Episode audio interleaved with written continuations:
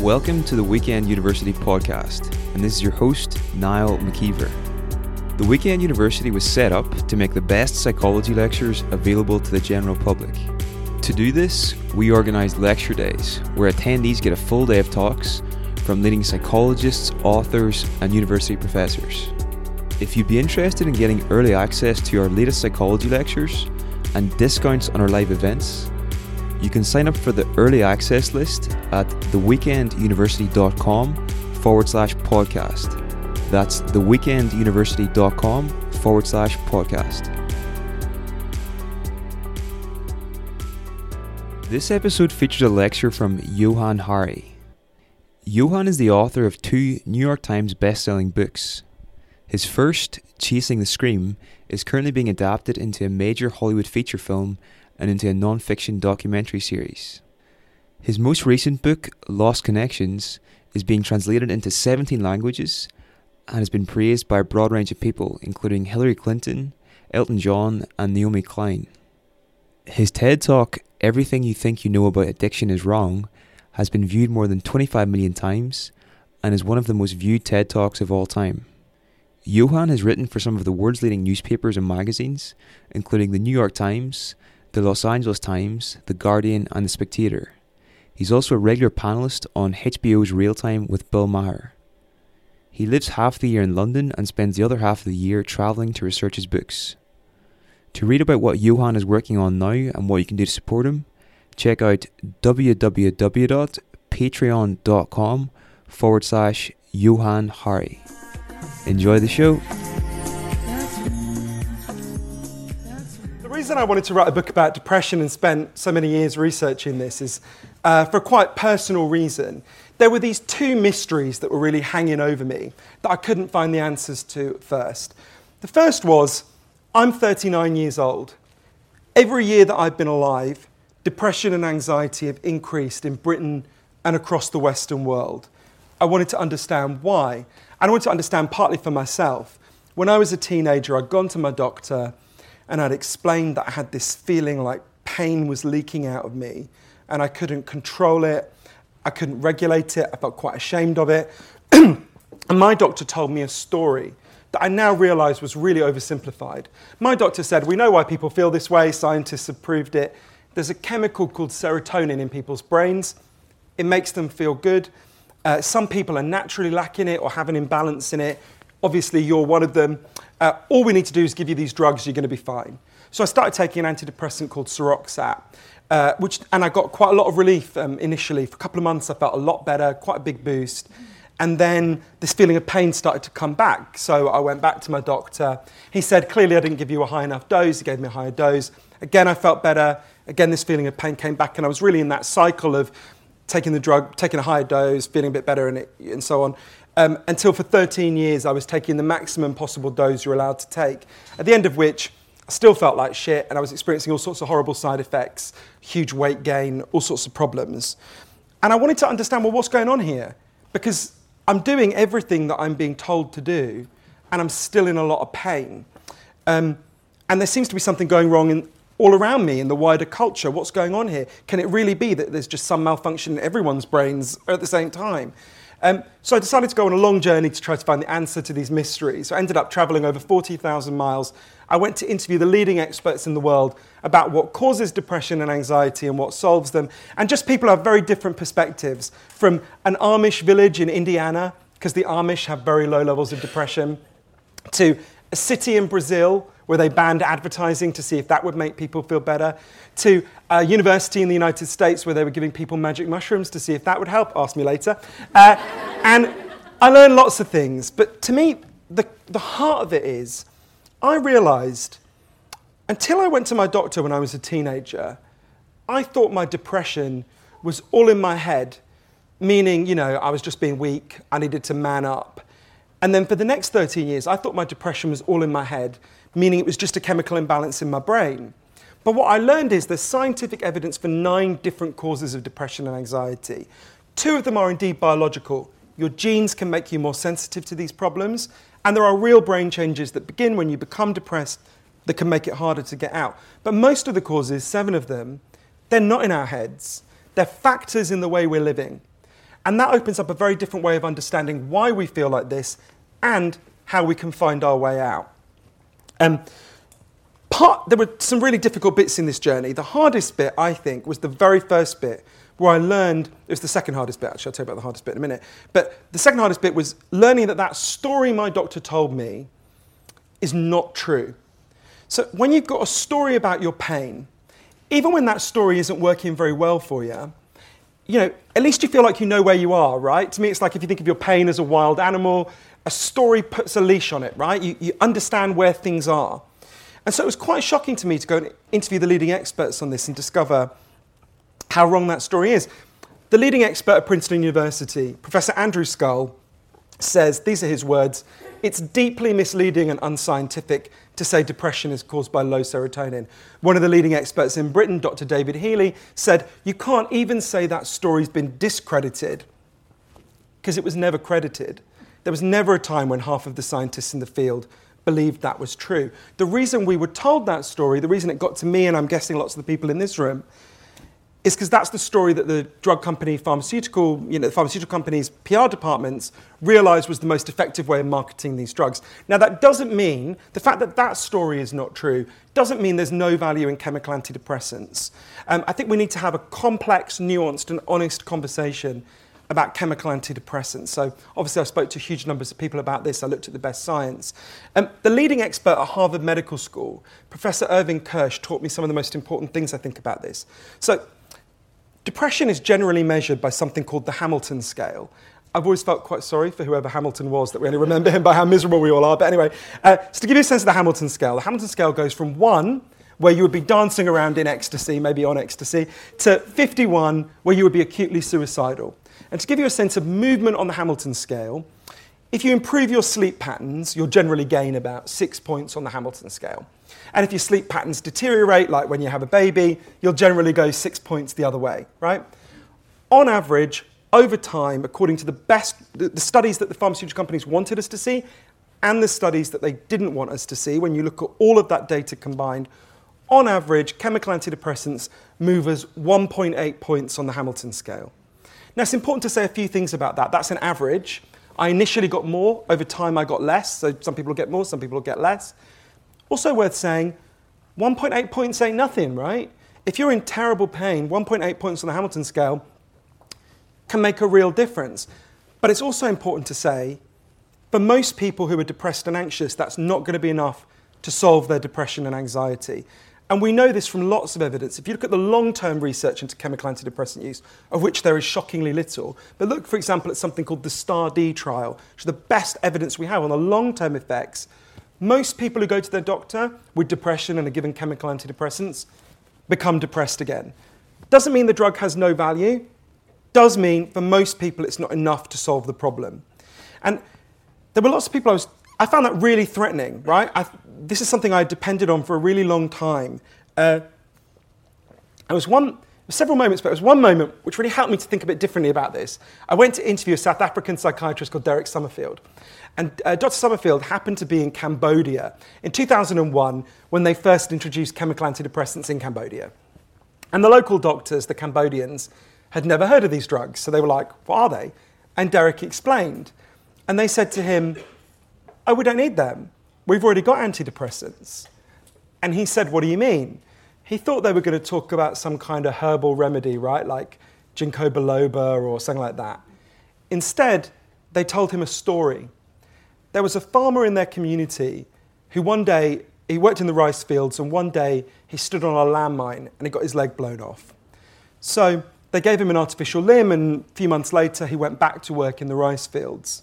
But apparently, it's really painful to work underwater with an artificial limb I'm guessing it's pretty traumatic for this guy for obvious reasons. He's going back into the field where he was blown up. He started to cry all day. Within a short time, he refused to get out of bed. Classic depression. They said to Derek, Well, that's when we gave him an antidepressant. And he said, What? They explained that they went and sat with him. They listened to him. They realized that his pain made sense. Wasn't some irrational malfunction. They figured if they bought him a cow, he could become a dairy farmer, wouldn't be in this position that was causing him so much distress. So they bought him a cow. Within a couple of weeks, his crying stopped, within a month, his depression was gone. They said to Derek, So you see, doctor, that cow, that was an antidepressant. That's what you mean, right? now, if you've been raised to think about depression the way we have, that it's just a biological problem in your brain, that sounds like a joke. I went to my doctor for an antidepressant, he gave me a cow. But what those Cambodian doctors knew intuitively is what the leading medical body in the world, the World Health Organization, has been trying to tell us for years. If you're depressed, if you're anxious, you're not crazy, you're not a machine with broken parts, you're a human being with unmet needs. And what you need is love and practical support to get those deeper needs met. Everyone in this room knows, you guys all know, that you've got natural physical needs. Obviously, you need food, you need water, you need shelter, you need clean air. If I took any of them away from you, you'd be in a lot of trouble really quickly, right? There's equally strong evidence that human beings have natural psychological needs. You need to feel you belong. You need to feel your life has meaning and purpose. You need to feel that people see you and value you. You need to feel you've got a future that makes sense. Our culture is good at lots of things. I'm glad to be alive today. But we've been getting less and less good at meeting these deep underlying psychological needs for people. And it's not the only thing that's going on by any means, but I think it's the key reason why this crisis is ra- rising and rising as each year passes. So that can sound a bit, uh, I don't know, abstract. So I want to give you some concrete examples. One of the causes of depression and anxiety that I write about is disconnection from other people. We are the loneliest society there's ever been. There's a study that asks Americans how many close friends do you have who you could call on in a crisis? And when they started doing it years ago, the most common answer was five. Today, the most common answer is none. There are more people who have nobody to turn to than any other option. We are just behind the Americans in the international league tables of loneliness. And I wanted to understand this better, so I spent a lot of time interviewing an amazing man called Professor John Cacioppo, who's at the University of Chicago. Tragically, he just died. He wasn't an old man, it's a terrible loss. He was the leading expert in the world on loneliness.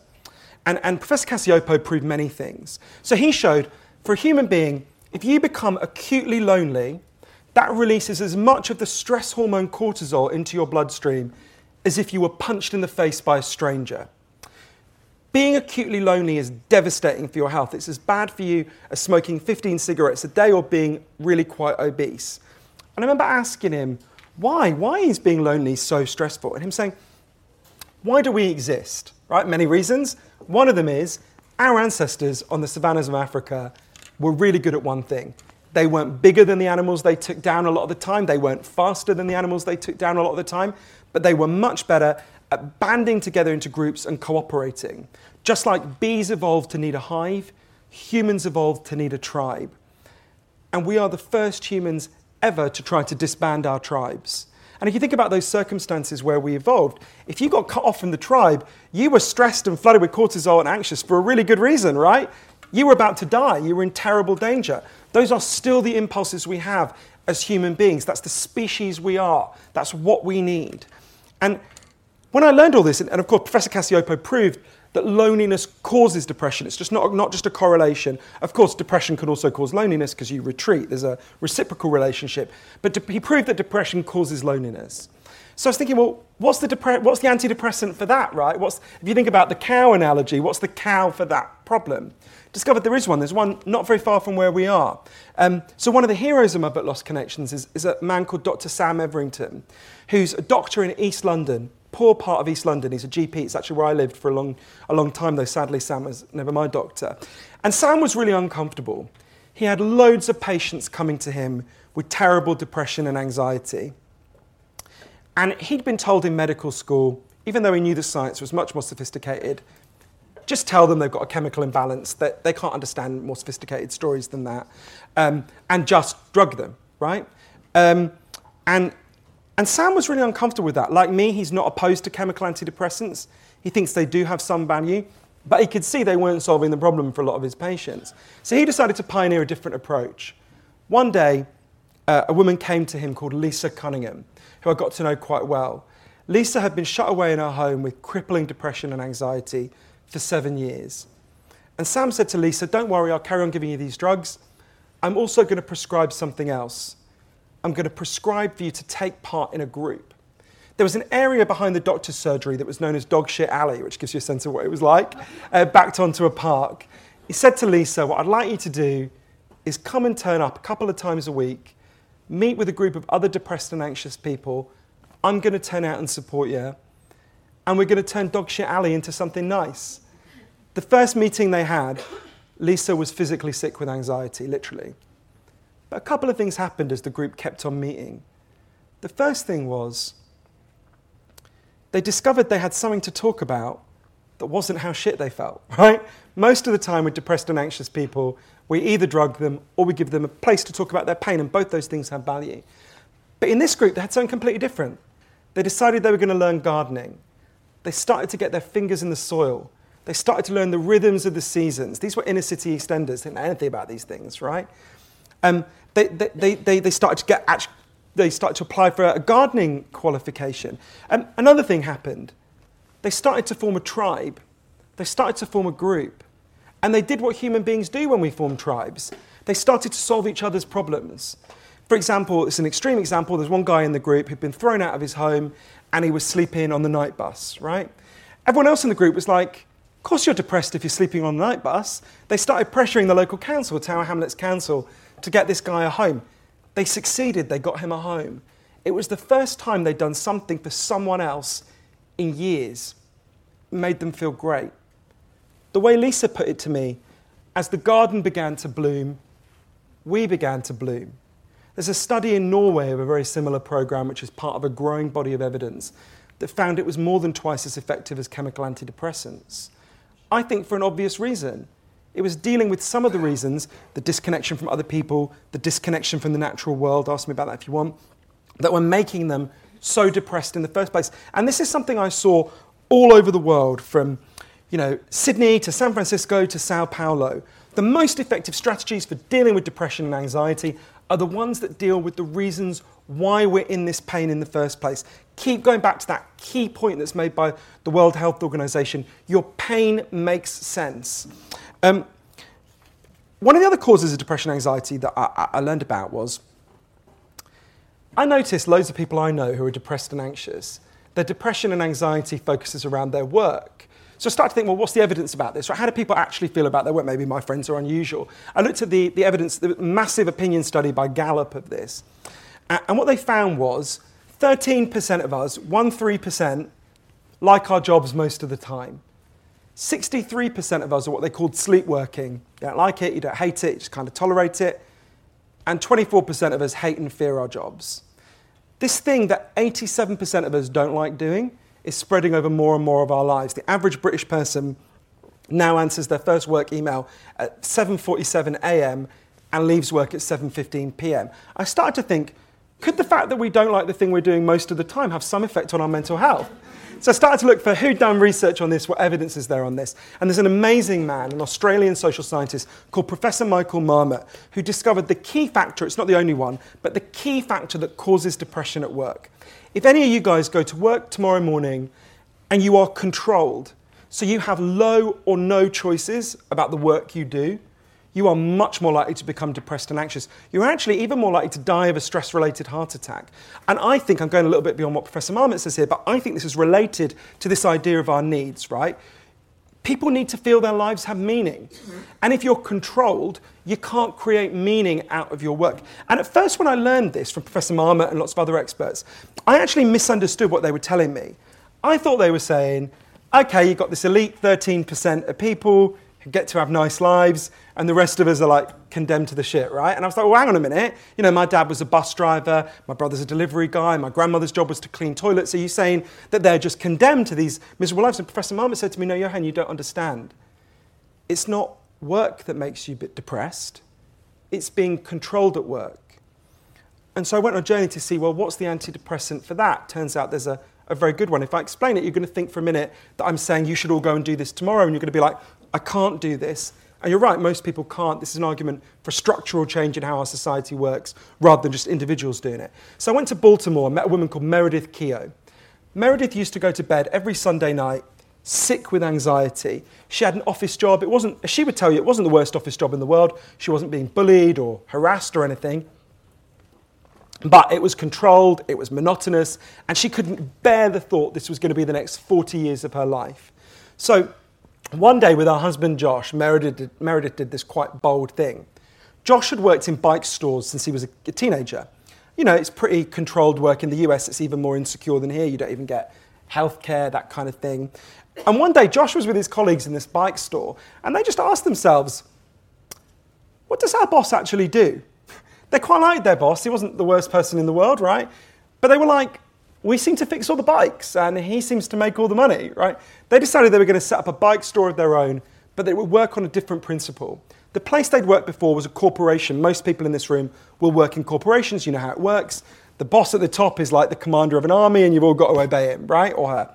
Um, they decided they were going to set up a business that works on a very, by the way, that, the, mod, the corporation, very recent human invention. Uh, they decided they were going to work in a different way. Their business isn't a corporation, it's a democratic cooperative. That means they don't have a boss. They take decisions together about the direction of the business by voting once a week. They share out the good tasks and the shitty tasks so no one gets stuck with the shitty tasks. Uh, they, of course, share the profits. And one of the things that was fascinating to me, spending time in their very successful business, Baltimore Bicycle Works, was how many of them, totally in line with Professor Marmot's findings, said, talked about how they used to feel depressed and anxious in this previous way of working when they were controlled, but didn't feel depressed and anxious in a workplace where they had agency, where they could take decisions, where the things they wanted could be converted into the things around them. And it's important to say, it's not like they quit their jobs fixing bikes and went off to, I don't know, become Beyonce's backing singers, right? They fixed bikes before, they fix bikes now. The difference is now they've got control over their work. And I, when I learned that and I spent a lot of time there and went to visit other democratic cooperatives, I kept thinking, how many people do you know who are depressed and anxious, who'd feel really differently if they knew that tomorrow they were going into a workplace that they controlled, um, where they had a say, where if there has to be a boss, he's elected by them and accountable to them. That's a very different way of spending most of our waking lives. It's a much more empowering one. There's no reason why we should be structuring our societies in this way that is making us feel so bad, right? Everyone in this room has lived through incredible uh, civilizing transformations, right? I'm gay. I didn't even hear the concept of gay marriage until I was 20. Um, the women in this room don't need me to mansplain this to them, but like my grandmothers, when they got married, weren't even allowed to have bank accounts in their own names, right? We've all lived through civilizing transformations that people fought for. I think this is a civilizing transformation that we should be fighting for. I think it's an antidepressant. Um, I want to talk to you about the two hardest causes of depression and anxiety that I learned about for, for Lost Connections. Um, second one in particular is, is, difficult to talk about, but I make myself do it for reasons that I'll explain. Um, so, the, the first one is everyone knows. The reason I found it difficult is because I could, I could see how much they played out in my own life. Everyone knows junk food has taken over our diets and made us physically sick, right? I say this with no sense of superiority. Uh, uh, between the ages of 19 and 29, I basically lived on KFC, and I, I had a, a, real low point about this on Christmas Eve 2009 uh, when it was lunchtime, and I went to my local KFC at the end of Brick Lane, and uh, I said my order, which is so disgusting, I won't repeat it. And the guy behind the counter said, "Oh, Johann, I'm really glad you're here." I was like, "All right," and he said, "Wait a minute, wait a minute," and he went off behind the like fries and everything. And he came back with every member of staff and a fucking massive Christmas card in which they'd written to our best customer. They'd all written these little in jokes about my me and, my, and, I, and, one of the reasons my heart sank is I suddenly realised this isn't even the fried chicken shop I come to the most. Um, but but the, um, the so just like we all know, junk food has taken over our diets, made us sick. Interestingly, a kind of junk values have taken over our minds and made us mentally sick. So, for thousands of years, philosophers have said if you think life is about money and status and how you look to other people, you're going to feel like shit, right? That's not an exact quote from Confucius, but that is the gist of what he said, right? Uh, but weirdly, nobody had scientifically investigated this to see if it was true until about 25 years ago, an incredible man I got to know called Professor Tim, Tim Kasser, who's at Knox College in Illinois, began to research this. Professor Kasser showed lots of things. So every human being, all of you guys, everyone we've ever met, is a mixture of two kinds of motive, to put it crudely. So imagine you play the piano. Let's imagine you play the piano in the morning because you love it and it gives you joy. That's called an intrinsic motive to play the piano, right? You're not doing it to get anything out of it. You're doing it because that is the thing you love, right? Okay, now imagine you play the piano not because you love it, but because your parents are pressuring you to be a piano maestro, or um, I don't know, in a dive bar to pay the rent, or to impress a man. I don't know, there might be some piano fetishist out there, right? That would be an extrinsic reason to play the piano. You're not doing the experience because the experience is valuable to you. You're doing it to get something else out of it. Professor Kasser showed a lot of things about this. Firstly, we all have both and we move throughout our lives, right? We're all a mixture. But he showed a few things. Firstly, he showed the more you are driven by these extrinsic values, the more likely you are to become depressed and anxious by a really quite significant amount. He also showed that as a culture, we have become much more driven by these extrinsic values, right? Flick through Instagram any day of the week, you'll see exactly what I mean, right? We've all become obsessed with curating how we look to other people by externalizing our experiences rather than finding the experiences that are valuable and meaningful. Um, and, and there are lots of reasons why uh, these, these extrinsic values, these junk values, are making us depressed. And I go through lots of them in the book that Professor Kasser discovered, but I'll just name a couple. One is we know one of the things that makes human, fe- human beings feel really, really good is when we get into what are called flow states. They're when you're doing something you love. For me, it's writing. For you, it might be running. Definitely not running for me. Um, whatever it is that you love, and you're doing it, and you're in the zone, and time seems to fall away, and you're just in that moment, right? This is this, these flow states are essential for, to be psychologically healthy. What Professor Kasser showed is the more you're driven by these junk values, the less and less you will have experience flow states. I think for a reason that he explained quite well. Imagine you're playing the piano in the morning because you love it, right? And then imagine you suddenly think, how is this piano playing going to look when someone posts a clip on Facebook later today? Am I the best piano player in London today? How much am I going to get paid for this piano playing? You can see how that would jolt you out of the flow state into this much more anxious, external, extrinsic state, right? We're all becoming much more like that. I'll give you another example. This might sound like a slightly cheap example, but I think it does illustrate it well.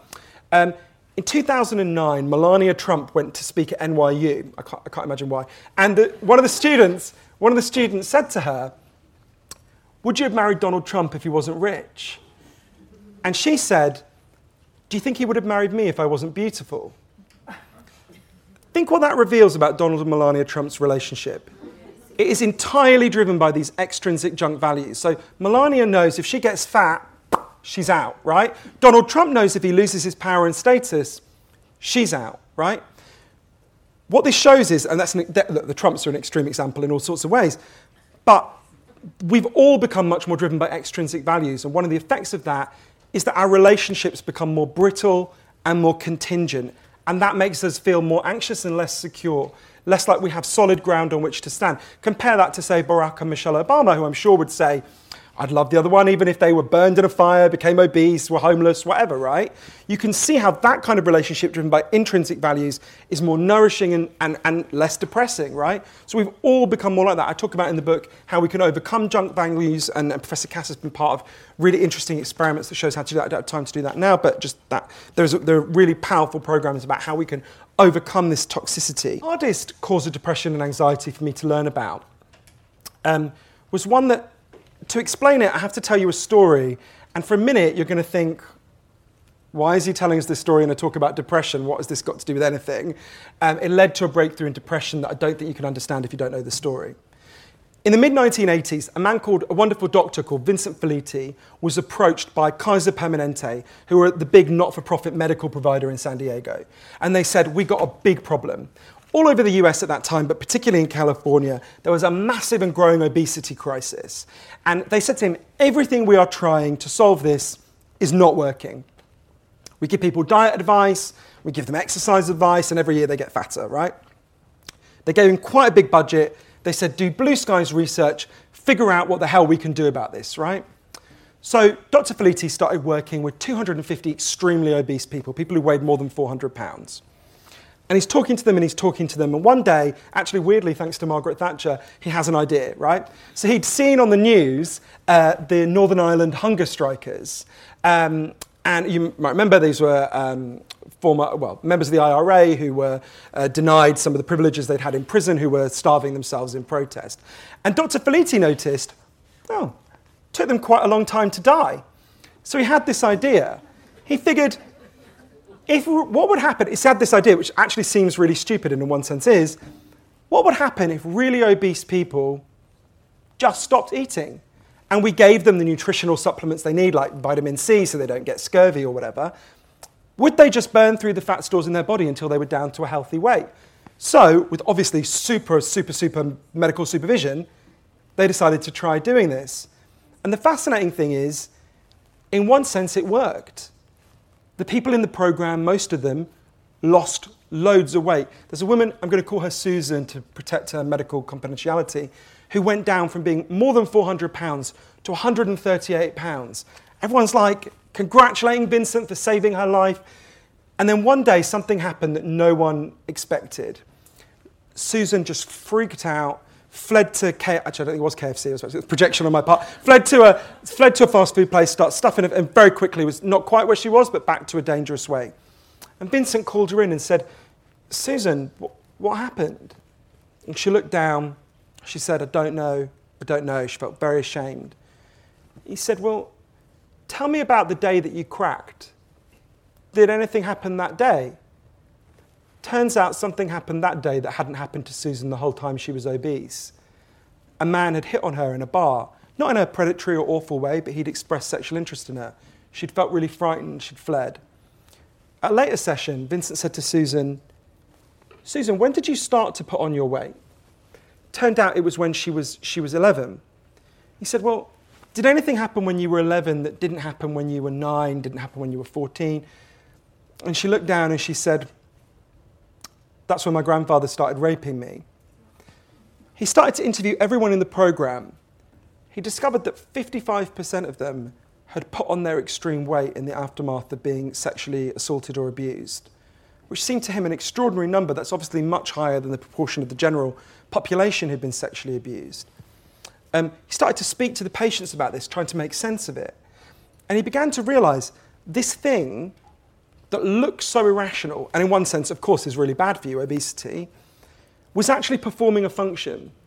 Um, it was protecting the individuals from sexual attention. As Susan put it to him, overweight is overlooked, and that's what I need to be.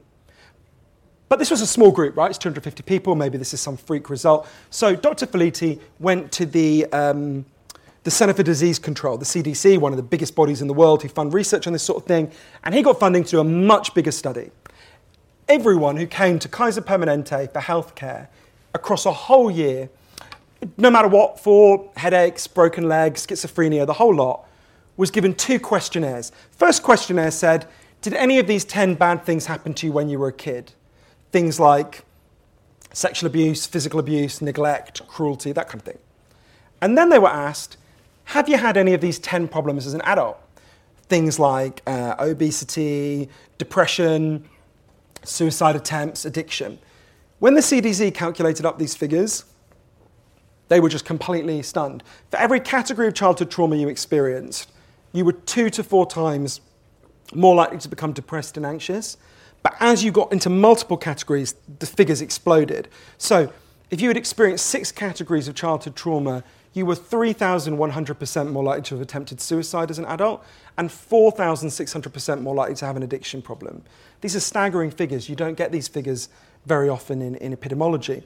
But, you know, this is a hard thing to say, but if you met Dr. Felitti, if he was standing here now, you would really like him. He's a hugely admirable person. But I remember the first time I saw him in San Diego, walking out and feeling unbelievably angry and enraged. And I was like, why am I so angry with this man? I remember almost hitting someone as I left. And I think it helped me to understand why I had stayed with this very simplistic story that depression is just a chemical imbalance for so long, even though I knew in my heart it was way too simplistic. Um, when I was a child, my mother had been quite ill and my dad was in a different country, and I'd experienced some very extreme acts from an adult in my life. And I, I didn't want to think about that. I didn't want to integrate that into how I thought about I didn't want to give this individual power over me now. Um, I just didn't, didn't want that to be in my head. Um, but one of the reasons I'm really glad I kept talking to Dr. Felitti is because of what he discovered next. So,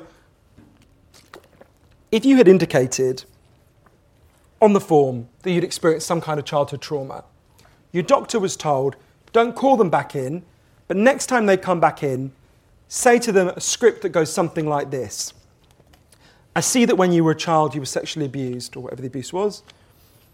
I'm really sorry that happened to you. That should never have happened. Would you like to talk about it? And a significant minority of people didn't want to talk about it. Most people did want to talk about it, and they wanted to talk about it on average for five minutes. And at the end, it was randomized. Some of them were then referred to go onto a therapist to talk about it more, some of them weren't.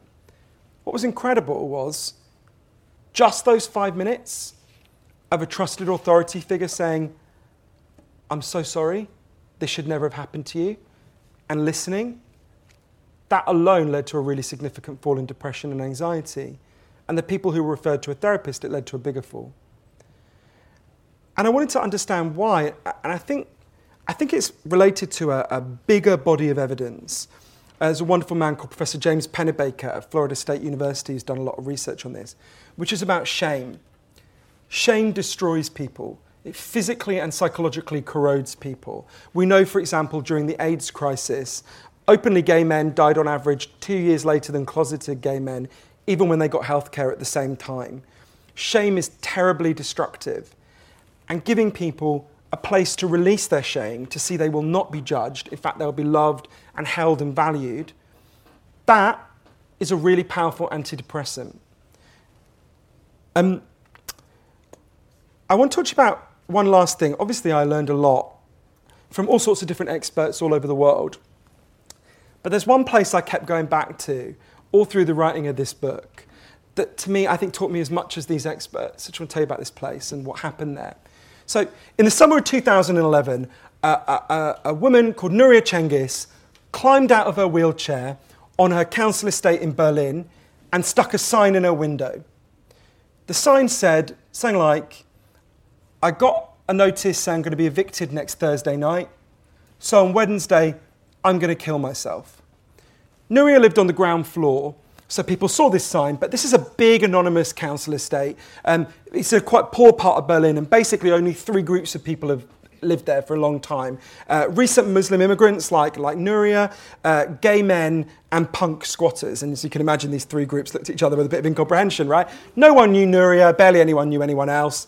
But people started to knock on her door and say, Oh, we saw your sign, do you need any help? And Nuria said, Fuck you, I don't want any help. I'm going to kill myself. But they got talking, people outside her flat. And one day, you might remember this is the summer of the uprising in Egypt. One guy had just been watching that on the news and he had an idea. He said, you know, there's a big thoroughfare that runs into the centre of this housing project, this council estate. The place is called Kotti. The big thoroughfare that runs into the centre of Berlin, into Mitte. And one day, one of them said, you know, if we just block the road and we protest, and they were all pissed off because everyone's rents were going up and a lot of people were being evicted. And we protest and we bring Nuria out. There'll probably be a bit of media attention, you know, she'll be in the news, they'll probably let her stay in her flat, maybe there'll be a bit of pressure so these rents won't keep going up for all of us. So they decided to do it. They blocked the road, and Nuria was like, I'm going to kill myself anyway, I may as well let them push me in the middle of the road. she stood there, the media came, they talked to her, a bit of a fuss in Berlin that day. Gets to the end of the day, and the police said, Okay, you've had your fun, take it down, go home. And the people in Kotti said, Well, hang on a minute.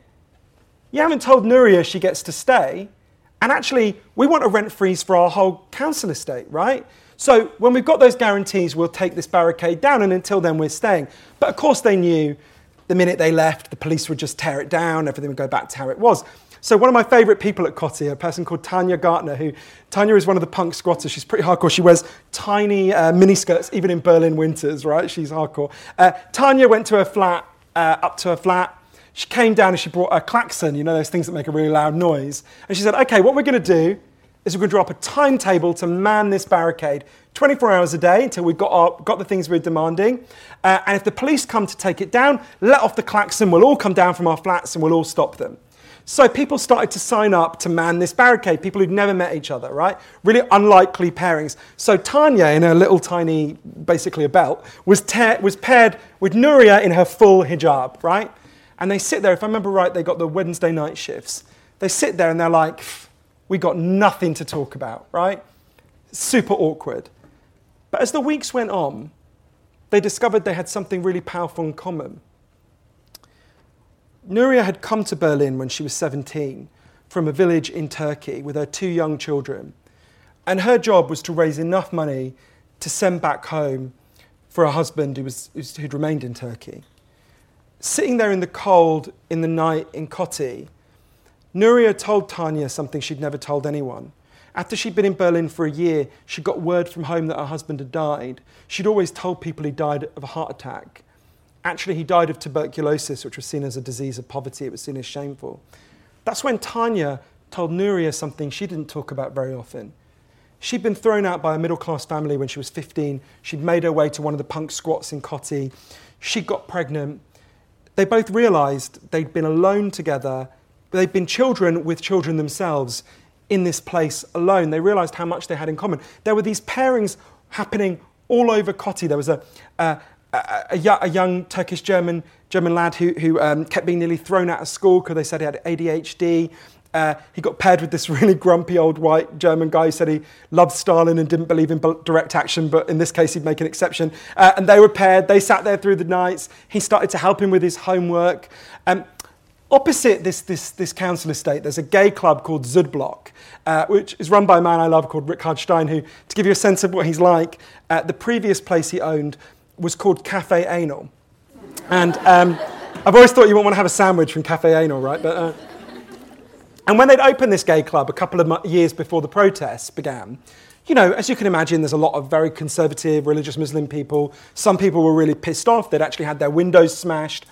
When the protests began, after a little while, people at Südblock, the gay club, started saying, you know, you guys, you, they gave loads of their furniture to the protest. They started saying, you know, you guys, you could have your meetings in our club if you want. We'll give you food, we'll give you drink. And at that point, even the like lefties in Kotti were like, we're not going to get these very religious conservative Muslims to come and have meetings underneath a poster for fisting night, right? It's not going to happen. But it did start happening. As one of the women there said to me, we all realized we had to take these small steps to understand each other, to know each other. After the protest had been going on for about a year, one day a guy turned up at the protest. He's in his early 50s at that time. He was called Tuncay. And when you meet Tuncay, it's clear he's got some kind of cognitive difficulties. He'd been living homeless. But he's also got an amazing energy about him, and he started helping out, and he united everyone the Muslims, the gays, and the punks. And after a while, by this time, they had turned the barricade into a permanent structure in the middle of the road, right? With a roof and everything. And people were like, you know, you should, they said to Tuncay, you should just live here. We don't want you to be homeless. We, we, just stay here. So he started living there. He became a much loved staple of the, the, the camp. And um, after he'd been there for about nine months, one day the police came to inspect. They would do this every now and then. And Tuncay doesn't like it when people argue. He thought the police were arguing. So he went to try to hug one of the police officers. They thought he was attacking them, so they arrested him. At that point, it was discovered Tuncay had been shut away in a psychiatric hospital for 20 years, often in a padded cell. He'd escaped one day, he'd lived on the streets for a month, and then he'd found his way to Kotti. At which point, they took him back to this psychiatric hospital. Then the whole of this Kotti movement turned itself into a kind of free Tuncay movement, right? They descend on this psychiatric hospital at the other side of Berlin. And I remember these psychiatrists being like, what is this? They've got these women in hijabs, these very camp gay men, and these punks demanding the release of someone they've had shut away for 20 years. They're like, what? And I remember Uli, one of the protesters, saying to them, But you don't love him. We love him. He doesn't belong with you, he belongs with us. And I remember thinking, how many of us, if someone came and carried us away, would have hundreds of people descending saying, No, you don't get to do this. We love this person and we're going to look after this person. Um, many things happened at Kotti. They got Tuncay back, it took a while. They got a rent freeze for their entire council estate. They launched a referendum initiative to hold down rents across the city. It got the largest number of written signatures in the history of the city of Berlin. But the last time I saw Nuria, I remember her saying to me, You know, it's really glad, I'm really glad I got to stay in my neighborhood. That's great. I gained so much more than that. I was surrounded by these amazing people all along, and I would never have known. I remember talking to another one of the Turkish German women there, Neriman, Neriman Manker, and she said to me, When I grew up in Turkey, I grew up in a village, and I called my whole village home. And then I came to live in the Western world, and I learned that what you're meant to call home here is just your four walls. And then this whole protest began, and I started to call this whole place and all these people my home. And, and she'd realized that in some sense, in this culture, we are homeless, right? You need to feel you belong. Our sense of home is not big enough for that sense of belonging. The Bosnian writer Aleksandar Hemon said, Home is where people notice when you're not there. And and the thing that was so clear to me in Kotti, think about how distressed these people were, right? Nuria was about to kill herself. Um, Tuncay was shut away in a padded cell. Loads of them were depressed and anxious.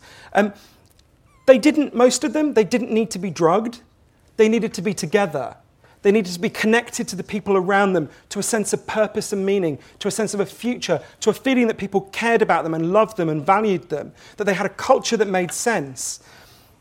And I remember the, I remember the last, one of the last times I saw Tanya, we were outside the gay club Südblock, and she, and she said to me, You know, when you're all alone and you feel like shit, you think there's something wrong with you.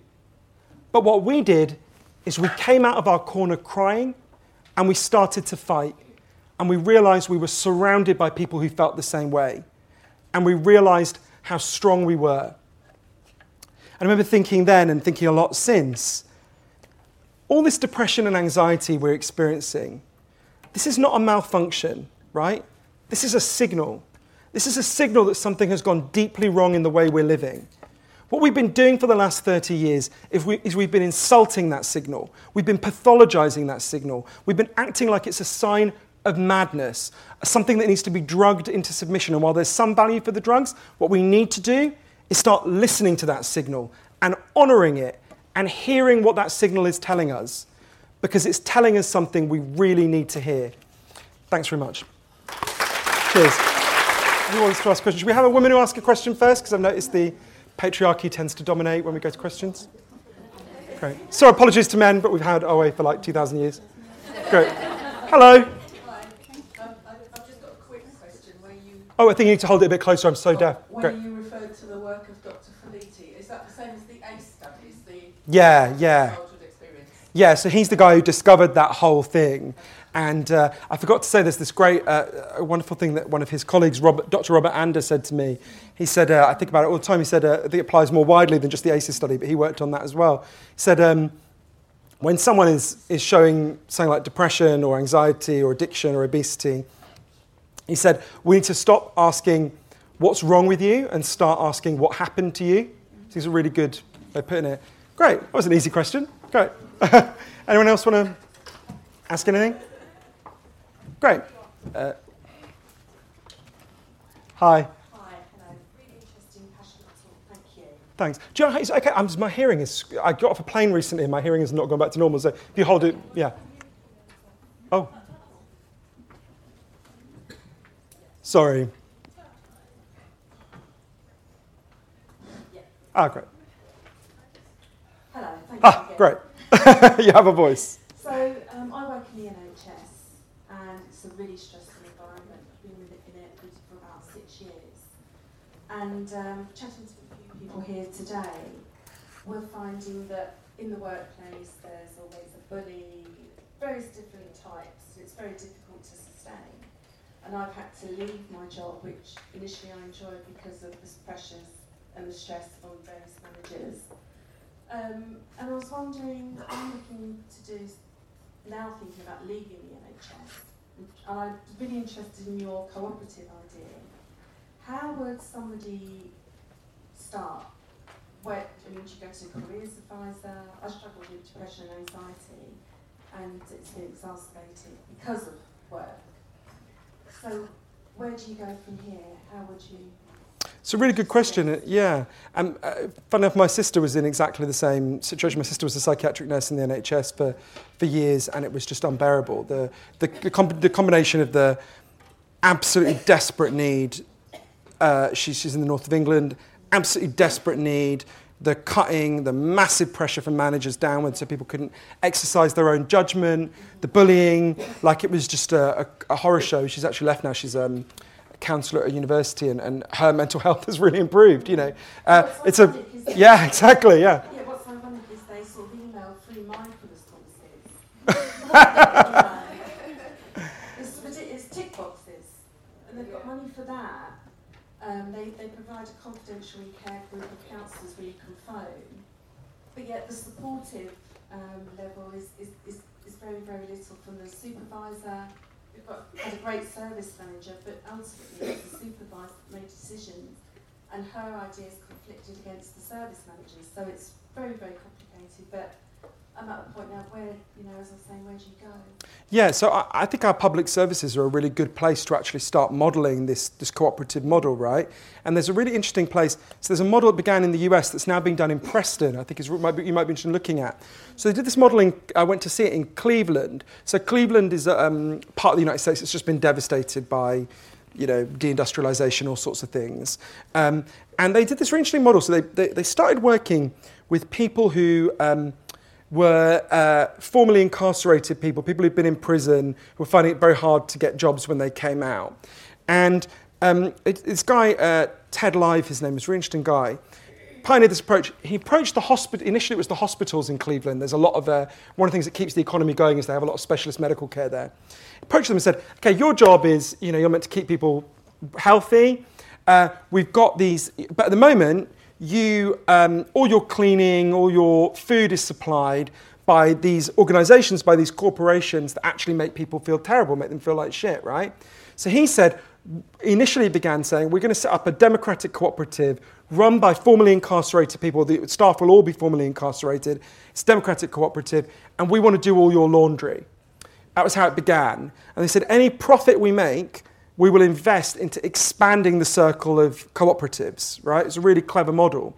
So now all the food in hospitals in Cleveland, all the laundry is done by democratic cooperatives, and they've expanded that. So it's now also they've just expanded to do loads of renewable energy, fitting buildings with renewable energy. It's really interesting. And there's a wonderful, I've not met this guy, there's a wonderful councillor in Preston, which is fun enough where my sister lives as well, um, where in the north, the north, the typical Londoner, the north, right above, um, but the um, where. Um, where they, they're adopting that model in Britain. So I think we should be really fighting and campaigning to get these models. And I think the NHS should be a democratic cooperative. I think our schools should be democratic cooperatives. I think all the, you know, one of my closest friends is a primary school teacher and they get the same shit that you're talking about, you know, uh, except with tiny humans thrown into the mix as well. Um, so, yeah, I think you're totally right. So, if you email me, I can shoot some people who are doing interesting work on this. It's, my email's just chasingthescream at gmail.com. It's the name of my, my previous book. But I think you're totally right to want to do that. And, and the hunger for that is, I mean, doesn't take long for someone, you know, even think about the phrase, show him who's boss, right? That's never a nice thing to say, is it, right? You think about the whole nature of the way we work is one of the deep, core, deep factors driving this depression. And we're all becoming much more controlled. I recently spoke to someone who works in an Amazon factory in the United States where, you know, don't know if you know this, they now wear, um, yeah, they're tagged like they're criminals and they're monitored and they're only allowed a certain amount of stationary time, just standing still. They're allowed a tiny number of toilet breaks. They're, you know, I mean, they really are. And when they leave at the end of the day, they're, it's calculated out how much time they spent walking and standing still and why were you still for three minutes at this point? I mean, you know, and, and work is becoming more and more controlled, except for a kind of elite who are being more freed up by work. You've actually got, yeah. Sorry, hold it to the. Sorry, I had to do something called a time in motion. So each element of my job, we had a stopwatch to start, stop. And none of, none of it was used. You know, I shouldn't really say this, but uh, I recently got asked to speak to a management consultancy. And so I went to listen to the speeches before me. I thought, has anyone been to one of these things? What a lot of bollocks they talk. My God. It's literally anyone in this room, if you gave them half an hour and said, just Google the word leadership and come up with any old shit, it would be better than what these people were saying. I mean, it's just the most extraordinary, it's the most unscientific rubbish. And of course, it makes people feel terrible. But sometimes, sometimes the case is made, right, against this stuff by saying, well, this makes people inefficient right? Actually, the things you're proposing make people less efficient. And I feel a bit anxious about this. I think the evidence is that it does make people less efficient, but actually, I don't think that's the way to argue it. Even if it did make people less, more efficient, it's an inhumane and brutal way to t- treat people, right? We, we always do this thing where we prioritize the kind of business interest rather than going, well, hang on, we're humans, we have one life to live.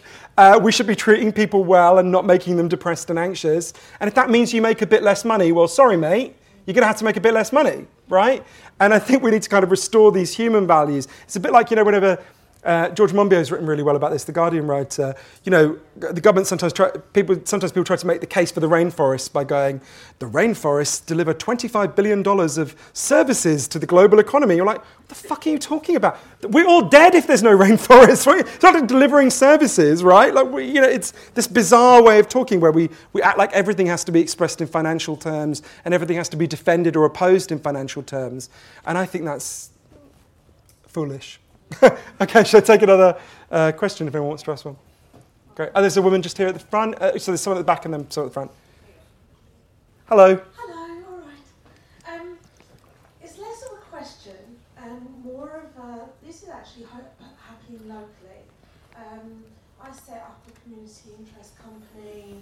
Um, I wrote it in 2011. It went full time 2015 um, in Essex. And we use community dinners, we invite people to connect with their community to um, prevent and alleviate ill mental health. After three years of doing it full time, the NHS have recently started to pay us, which is fabulous. Um, and we also support our workforce. We're all on the same wage, um, and we have weekly meetings where we sit with our customers and we actually um, do what they say. So like, that is very similar to the sort of cooperative, but all our profits go back into our local community to deliver more projects. Um, we currently deliver over 21 a week. So uh, with the NHS five-year forward plan, um, they've now realised that we should be working more preventative. So we hope that in the future that that will that will make a massive difference in with ill mental health. So yeah, it's just nice to know it's happening more locally. That's amazing. What's the name of your organisation? Motivated minds. Amazing. So there were quite a few people who were asking me in the break about, you know, what models are there in Britain. So please go and talk to. We put a hand up. Everyone go and talk to this woman. Everybody wants to know how to do this. Go and talk to her. And there was a guy who was asking about community and how people do it here in Britain. The, the totally. I think well, you should be really proud of what you're doing and I think I think it's amazing. It stems from childhood trauma. so um, I learned from the system that failed, and I didn't have family. It was strangers, like you said in um, Berlin, that actually helped me. And I was homeless, and it was sort of an old lady that was like, "Come stay with me," and all sorts. So. Um, it was looking at the system, what it was failing, and then finding a way to um, to make it better for people. And I used to work for Job Centre, and we have Argos. Um, oh, sorry if anyone works for Argos. um, but you're saying about Amazon advertisers, Argos do too. And I was meant to get people into work, and I'd be like, you're not working now. I don't care that there's jobs going, you're not working now. Let's find something that taps into who you are rather than the need to be treated like an animal. So anyway, my name's Carla. Hi. Oh, amazing. I love that. Will you, will you, email me about that? I'd really like to know more about it. I think that's totally fascinating, and I think um, I think you're you're you're you're so right. Yeah, yeah. Um, so um, I'll just say one thing about that before, and then promise I'll come to you. The, um, there were so many things in what you said that I just thought were totally, totally amazing. I recently got asked to go and see Jeremy Hunt, and I think you can all imagine what my politics are, and they're quite different to Jeremy Hunt's. Um, but I thought weirdly, I actually met him in a completely different circumstance years ago, and I thought, okay, what can I say that would actually get through because I could just talk about all the things they do that I oppose, and he's going to be like, right, you're not going to zone me out, right? But I thought actually, weirdly, the stuff you're doing and, and this kind of social prescribing model, like the stuff in East London that I was talking about, is actually, I mean, you, okay, I hate the Tories, but this is pretty compatible with Tory. You know, it, it doesn't cost very much, it saves loads of money down, down the line. Um, the head of the NHS has said that every doctor's surgery should have this social prescribing model. Um, so I think it was one thing where I thought, well, maybe you can break through if you talk. So I just talked a lot about that and how much money it would save and how. I mean, that gardening program costs literally nothing, right? It's run by volunteers. I'm guessing that what you're doing doesn't cost a fortune. I will say though, we signed up to social prescribing two years ago. They wouldn't pay us. Right. So as an organisation, we were course. to do it for free. Right, right. Um, it's only literally in the last. I'm very um, tenacious. I think some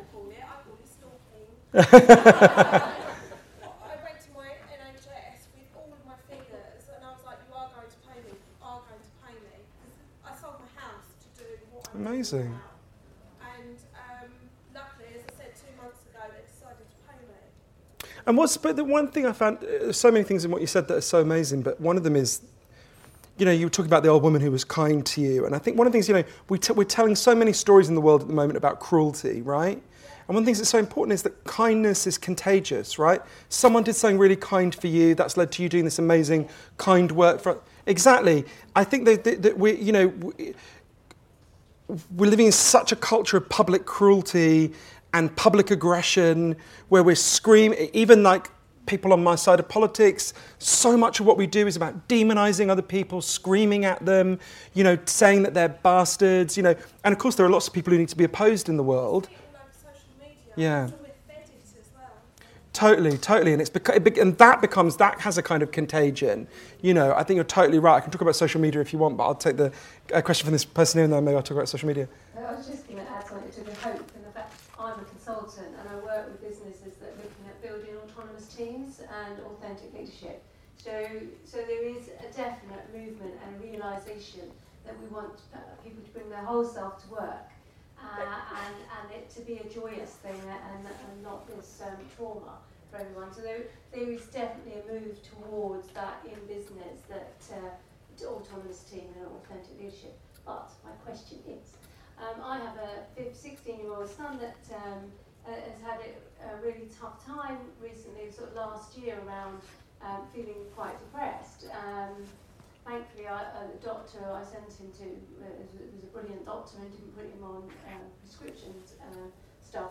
But what I would, it would be so lovely because I can't, he won't read your book, even though he's, he's, he's a reader, he just won't. And so it would be so fantastic to have something. He watches YouTube videos all the time. He's into humour. So if you could do something around humour and getting that message across to young lads, it would be so fantastic. Uh, weirdly, my nephew at the back is the same age as your son, and he do- makes these videos for me. So, as if by magic. But the, no, I think it's so interesting. This thing about teenagers, um, and uh, the, he's lovely. Uh, the, and the thing about uh, teenagers, I was thinking a lot about this because I mean, we, me and my nephew talk about this all the time. But the, um, uh, fair enough, my, probably shouldn't tell this story, but I will. We, we recently, we recently, my nephew loves Elvis, and we recently, I took him to Graceland, and um, I had this experience that to me just distilled how crazy we've all gone. So when you arrive in Graceland now, I've, I've seen it's cheaper. They don't, there's no guide. So they just give you an iPad and you put in headphones and you walk around, right? So it says turn left and it tells you about the room you're in and it shows you the room you're in in front of you. So what that means is everyone just walks around Graceland staring at an iPad they could have looked at at home. So we were in Elvis's, the, the jungle room, right? Elvis's famous jungle room. And this guy is looking down and he looks, he turns to his wife and he says, honey, this is amazing. If you swipe left, you can see the room to the left. And if you swipe right, you can see the room to the right. And I said to him, but sir, there's an old fashioned form of swiping called turning your head, because we are in fact in that room. And he just looked completely puzzled and went back to looking at the iPad. And I thought, oh, fucking hell, we've lost it, right? But you just see this all the, like people who just walk around you know, see, I was recently at Elton John music concert.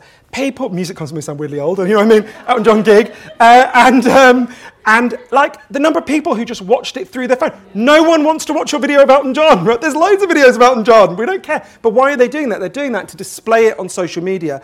I'm at the Elton John gig and you aren't, right? Um, but the, so I want to think a lot about this. So. Um, I went to, one thing about the relationship between social media and social life. So I went to the first ever internet rehab center in the world. It's in uh, Washington State, in, in, uh, it's in a place called Spokane, just outside Spokane in Washington State. And I've got to admit, the first thing that happened, I arrived there, um, and I just totally instinctively, I got out of the car, I glanced at my phone and felt really pissed off there wasn't reception to check my email. I was like, oh, wait, you're in the right place, right? But um, so I spent a lot of time there, and it's really interesting because uh, I think it might relate to your son. I think it relates to a lot of teenagers. Um, so they get all kinds of people there, but Dr. Hilarie Cash, who runs it, explained to me they disproportionately get young men who are obsessed with these multiplayer role player games like World of Warcraft, right? And she said to me, got to ask, what do these young men get out of these games? They get the things they used to get from the culture, but they no longer get. They get a sense um, of community, they get a sense that they're good at something and they can get better at something. Um, they get a feeling they can roam around physically because the average British child now spends less time outdoors than the average maximum security prisoner. Because by law, a maximum security prisoner has to have 70 minutes a day. Mo- vast majority of British kids don't get that. So they're getting these things, but in a way, what they're getting is like a parody of those things, right? I started to think, I spent a lot of time speaking to these young men there.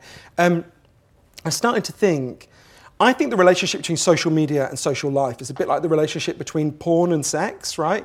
I'm not opposed to porn, it's going to meet a certain basic itch for you. But if your whole sex life consisted of just looking at porn, you'd be going around pissed off the whole time because your deeper needs as a human being would not be met because you didn't evolve to look at sexual objects on a screen, you evolved to have sex. And in a similar way, you know, you could all, uh, we could be, you could be learning everything I'm saying now on Facebook Instant Messenger, right? I could be typing this to you, and you would not be hearing me, and I would not feel we were, we were having a conversation, right? That, that we did not evolve for this screen based. So we get into this thing where, in a way, the obsession with screens is a symptom of what's happened, right? If you think about a lot of the trends that we're talking about that are causing depression and anxiety, they were well in place, they were well supercharged before the internet. And what happens is the internet arrives and it looks like the things we've lost, right? You've lost your friends, but here's some Facebook friends. You've lost status, here's a status update. But it's not the things we lost. The, comedian Marc Maron said 90% of all Facebook status updates could be boiled down to the underlying statement Will somebody somewhere please acknowledge I exist?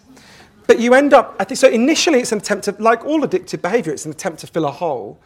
But what it does is actually um, not in every, and of course there's lots of healthy internet use. That, that loneliness expert I was talking about, John Cacioppo, uh, he said a good rule of thumb is if the internet is a way station to meeting people offline, then you're using it healthily. If it's the last stop on the line, something's gone wrong for you. So it's partly a symptom, an attempt to fill the hole, but then it actually leads to more destructive behavior. So um, there's a lot of evidence for something called Facebook depression, which is the more time you spend looking at Facebook, the more likely you are to become depressed. And there's a debate about that. Partly what's going on is the more depressed you are, the more likely you are to just stay at home and keep scrolling. But there does also seem to be some evidence that goes the other way. That the, and I think it's related to what I was saying about junk values. What happens when you sit staring at everyone's Facebook all day is you're seeing the kind of curated highlights of the other person's life, often really dishonest curated highlights. I recently, I don't know if I should say, uh, yeah, I can say so I don't identify the person. I recently bumped into someone I know who's a big Twitter star. You would all know who she is. Um, and I hadn't seen her in years, and she was miserable as hell, right? And later that day, just out of curiosity, I hadn't looked at her Twitter feed for a long time. I, look, I don't look at it Twitter very much. I looked at her Twitter feed, and five minutes before I bump into her, it's all like, yay, woo, hooray, scream. And 10 minutes afterwards, it's all like this. And you think, God, this is as fake as a. I understand why she's doing it. I'm not criticizing her in any way. It's, her, it's clearly her attempt to keep herself up, but it's as unreal as a photoshopped, you know, when you see whoever uh, being photoshopped, you know. Um, so, so yeah, I think there's this, this, this, this curious relationship where as you look at these curated things and you compare it to your own life, your life seems inferior in relation to these false, just like, you know, if I compared how I look to Brad Pitt or something, you know, I'm going to feel like shit. Um, but, you know, if you compare yourself to everyone else around you, you feel less bad. So, um, still quite bad, but not that bad. Uh, the, so yeah. So anyway, that was a very rambling answer about, social media, and uh, yeah, and the answer about your son is yeah. There is a YouTube channel that my nephew does all the, you know, I've, I, I reached the point where I stopped trying to follow technological advancements at the exact point when Instagram was invented. I was like, all my slots are full, right? but uh, anyway, Uh, yeah, yeah, he's saying follow, follow him on Instagram. Yeah, it's true.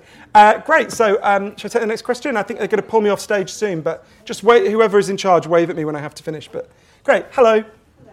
Um, I was really interested when you talked about um, the um, company Mm, mm. set up their own cooperative, and um, I came across um, a concept called holacracy. I don't know if you've What's it? Uh, hold the, can you hold the mic? a bit? holacracy, Huh.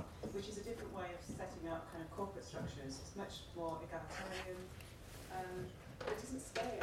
So Zappos, which is another Oh, these are the guys in Vegas. Yeah, I do know about this. Yeah. So they were trying to kind of implement it on a, on a bigger scale. I just kind of wonder whether you, whether you thought about how a cooperative kind of structure could scale to Yeah. the sorts of organisations where actually this is, you know, this sense of control, of being out of control, or not having any control, is actually probably the, like the NHS, which is one of the biggest employers in the world. Um, so, you know, these huge, huge operations, these kind of cooperative structures seemingly don't seem to work. I don't know if you Oh, it's really important. So um, this is a really important question, and um, we don't look at individual failures of individual corporations and say that means the corporate model doesn't work, right? You know, like, we don't. BHS fails, and no one goes.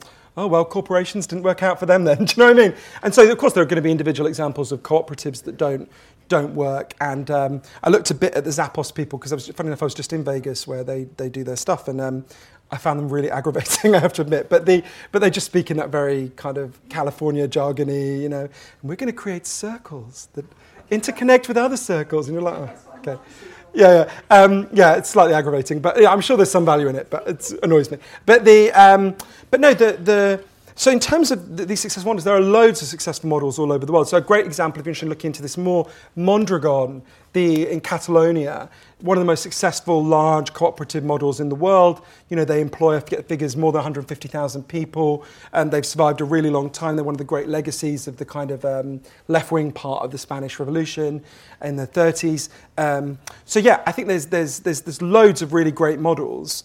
And we've got to pioneer more and more models. But of course, the whole society is structured around corporations, right? So it shouldn't be surprising that when we start, oh, in the same way, if you imagine the first gay people to make their case in, you know, the 1870s got very quickly cut down uh, in, in devastating ways.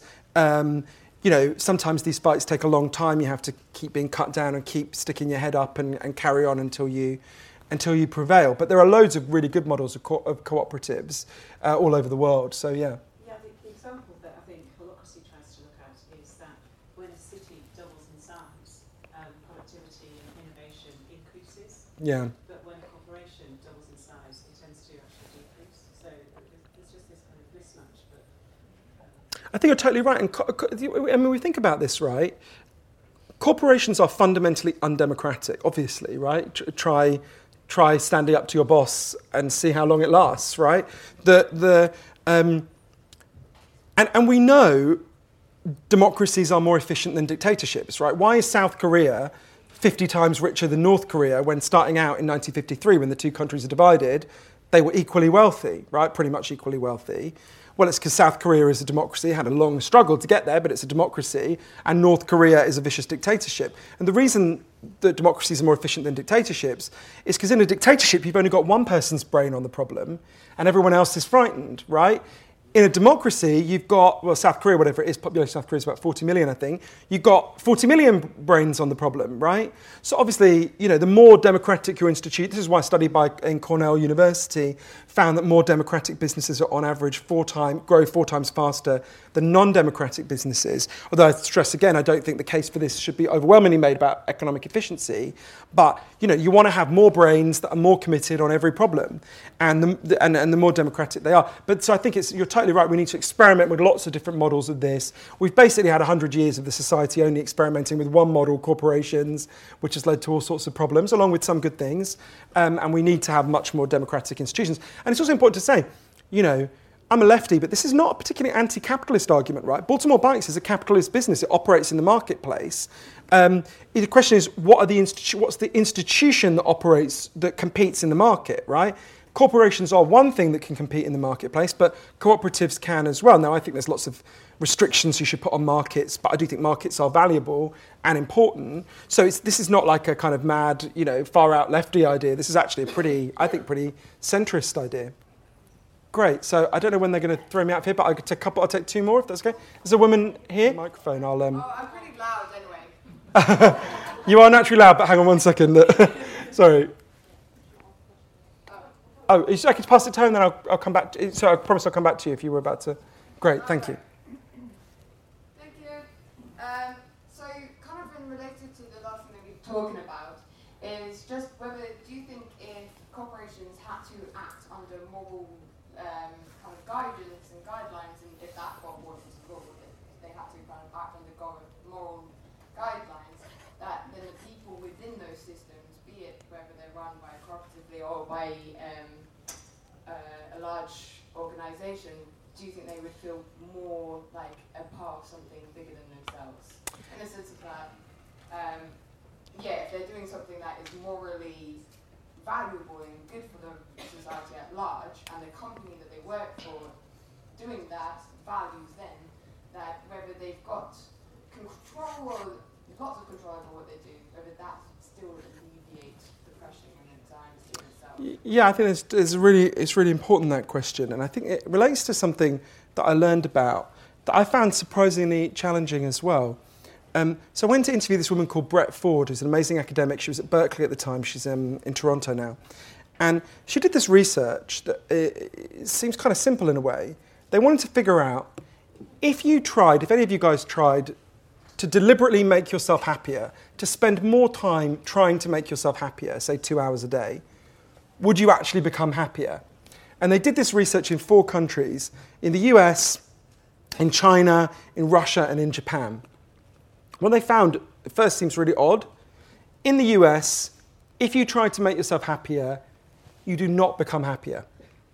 But in the other societies, if you try to make yourself happier, you do become happier. And at first they're like, what's, what's going on here? So they did more research. And what they found is um, in the US, if you try to make yourself happier, generally what you do is do something for yourself, right?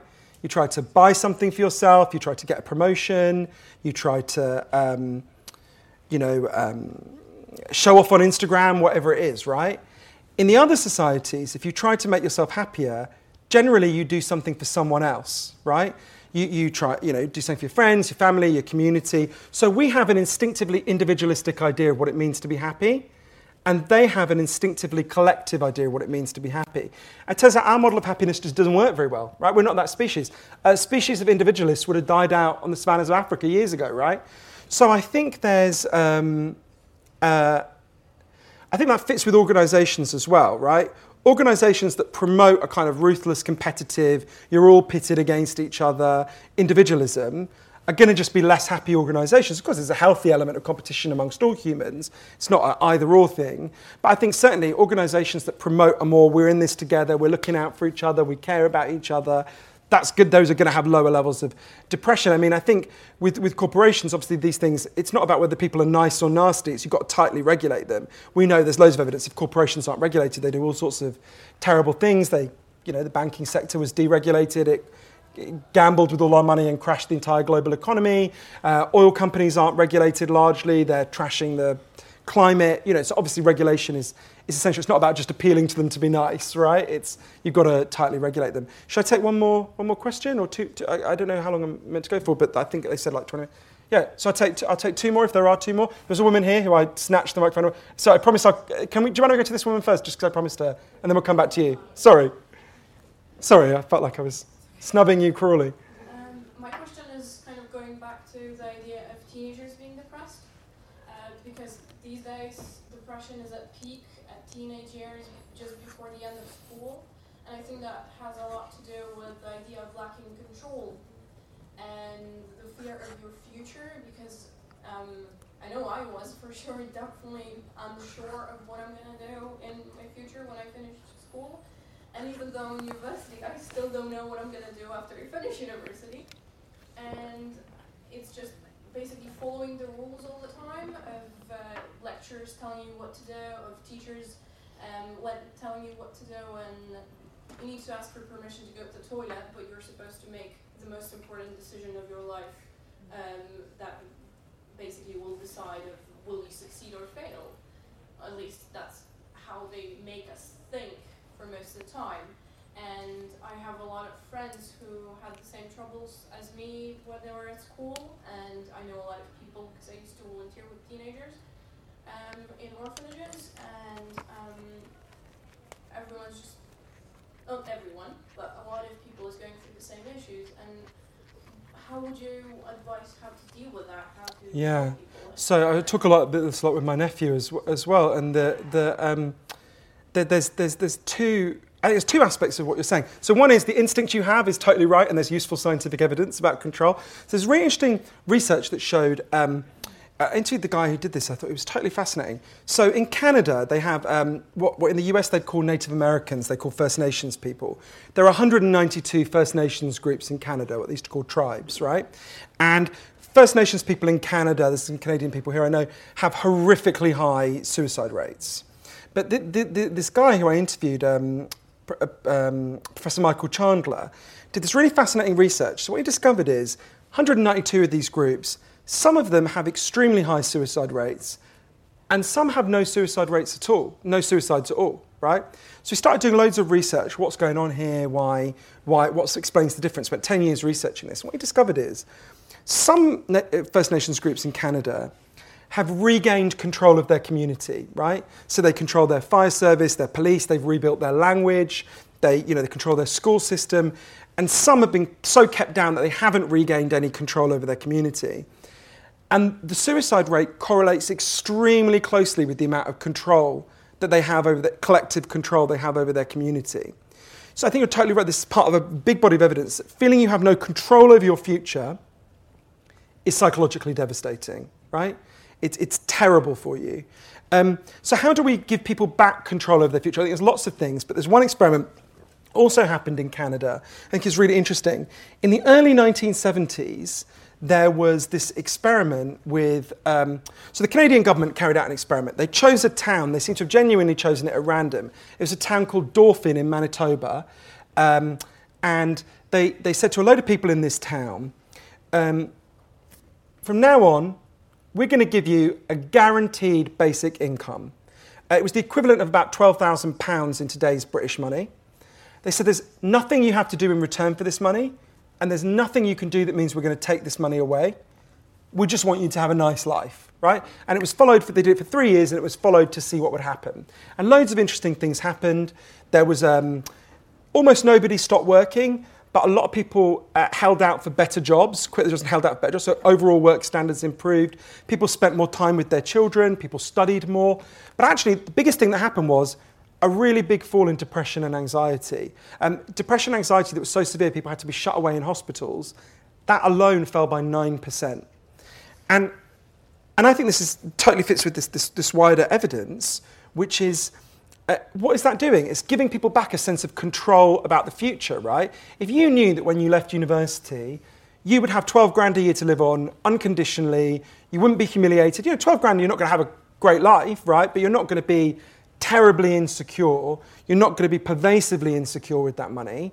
Um, you would feel a lot more confident about the future, right? You've got a baseline on, on, which to stand. Of course, the welfare state is meant to do this, but as the you, you know from working in the job centre, in fact, our welfare state does the exact opposite. It increases humiliation and insecurity. It breaks people even more. Um, so I think we need to be looking at these, uh, and but, uh, I think actually the case for universal basic income is much stronger now than it was in the 70s. Barack Obama, in the last year of his presidency, said he thinks we're going to have to do this in the next 20 years because the job market is becoming so, you know, there's going to be such a churn in the job market. We all know robots are coming for our jobs. Think about the fact, for example, half a million people in Britain make a living through driving, mostly men, mostly men who left school when they were 16. This is a kind of low threshold job people feel they can do. That half million jobs are not going to exist in 10 years' time. None of them. Self driving cars are going to take over very quickly, if you look at the evidence, right?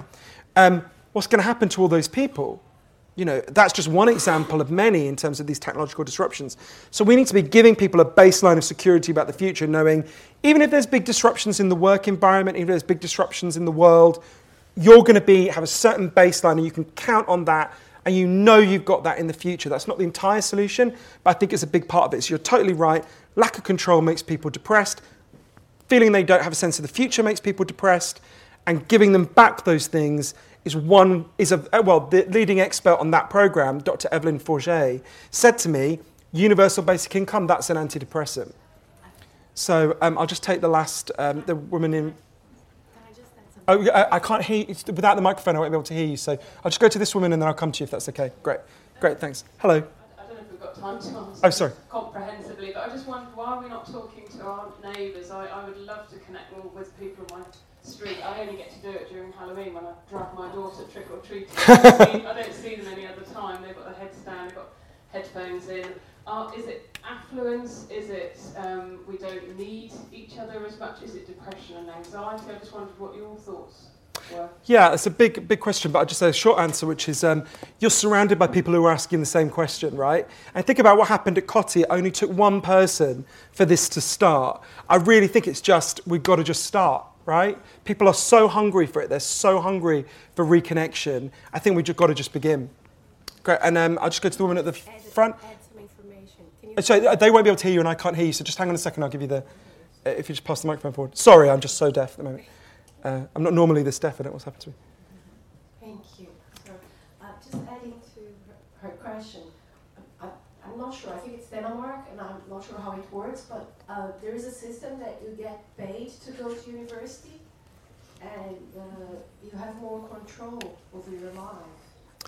Yeah, well, there used to be a country called Britain where you were paid to go to university. uh, yeah. Sorry, I didn't mean to. Yeah. Uh, I think, I, I you give it back. I'm not sure the details, but yeah. So. Yeah, yeah, yeah. No, I think you're totally, totally right. And there are lots of societies. Yeah, yeah. Well, the most successful economy in, in the whole of Europe, Germany, funds students much, much better than we do. So there's, you know, again, it's not, um, you know, I mean, I love Denmark, don't get me wrong, but the, Germ- the, the German, never popular to praise the Germans in Britain, but they, they do a good job on this. Uh, okay, great. So I will sign any books you want to buy, as long as you don't ask me to write anything insane. Thank you very much. Cheers. Thank you. Thanks. Hey guys, Niall here again. Just one more quick thing before you go. If you're interested in getting early access to our latest psychology lectures and discounts on our live events, don't forget to go to theweekenduniversity.com forward slash podcast and enter your email to sign up. That's theweekenduniversity.com forward slash podcast. Thanks for listening, and I hope you enjoyed the show.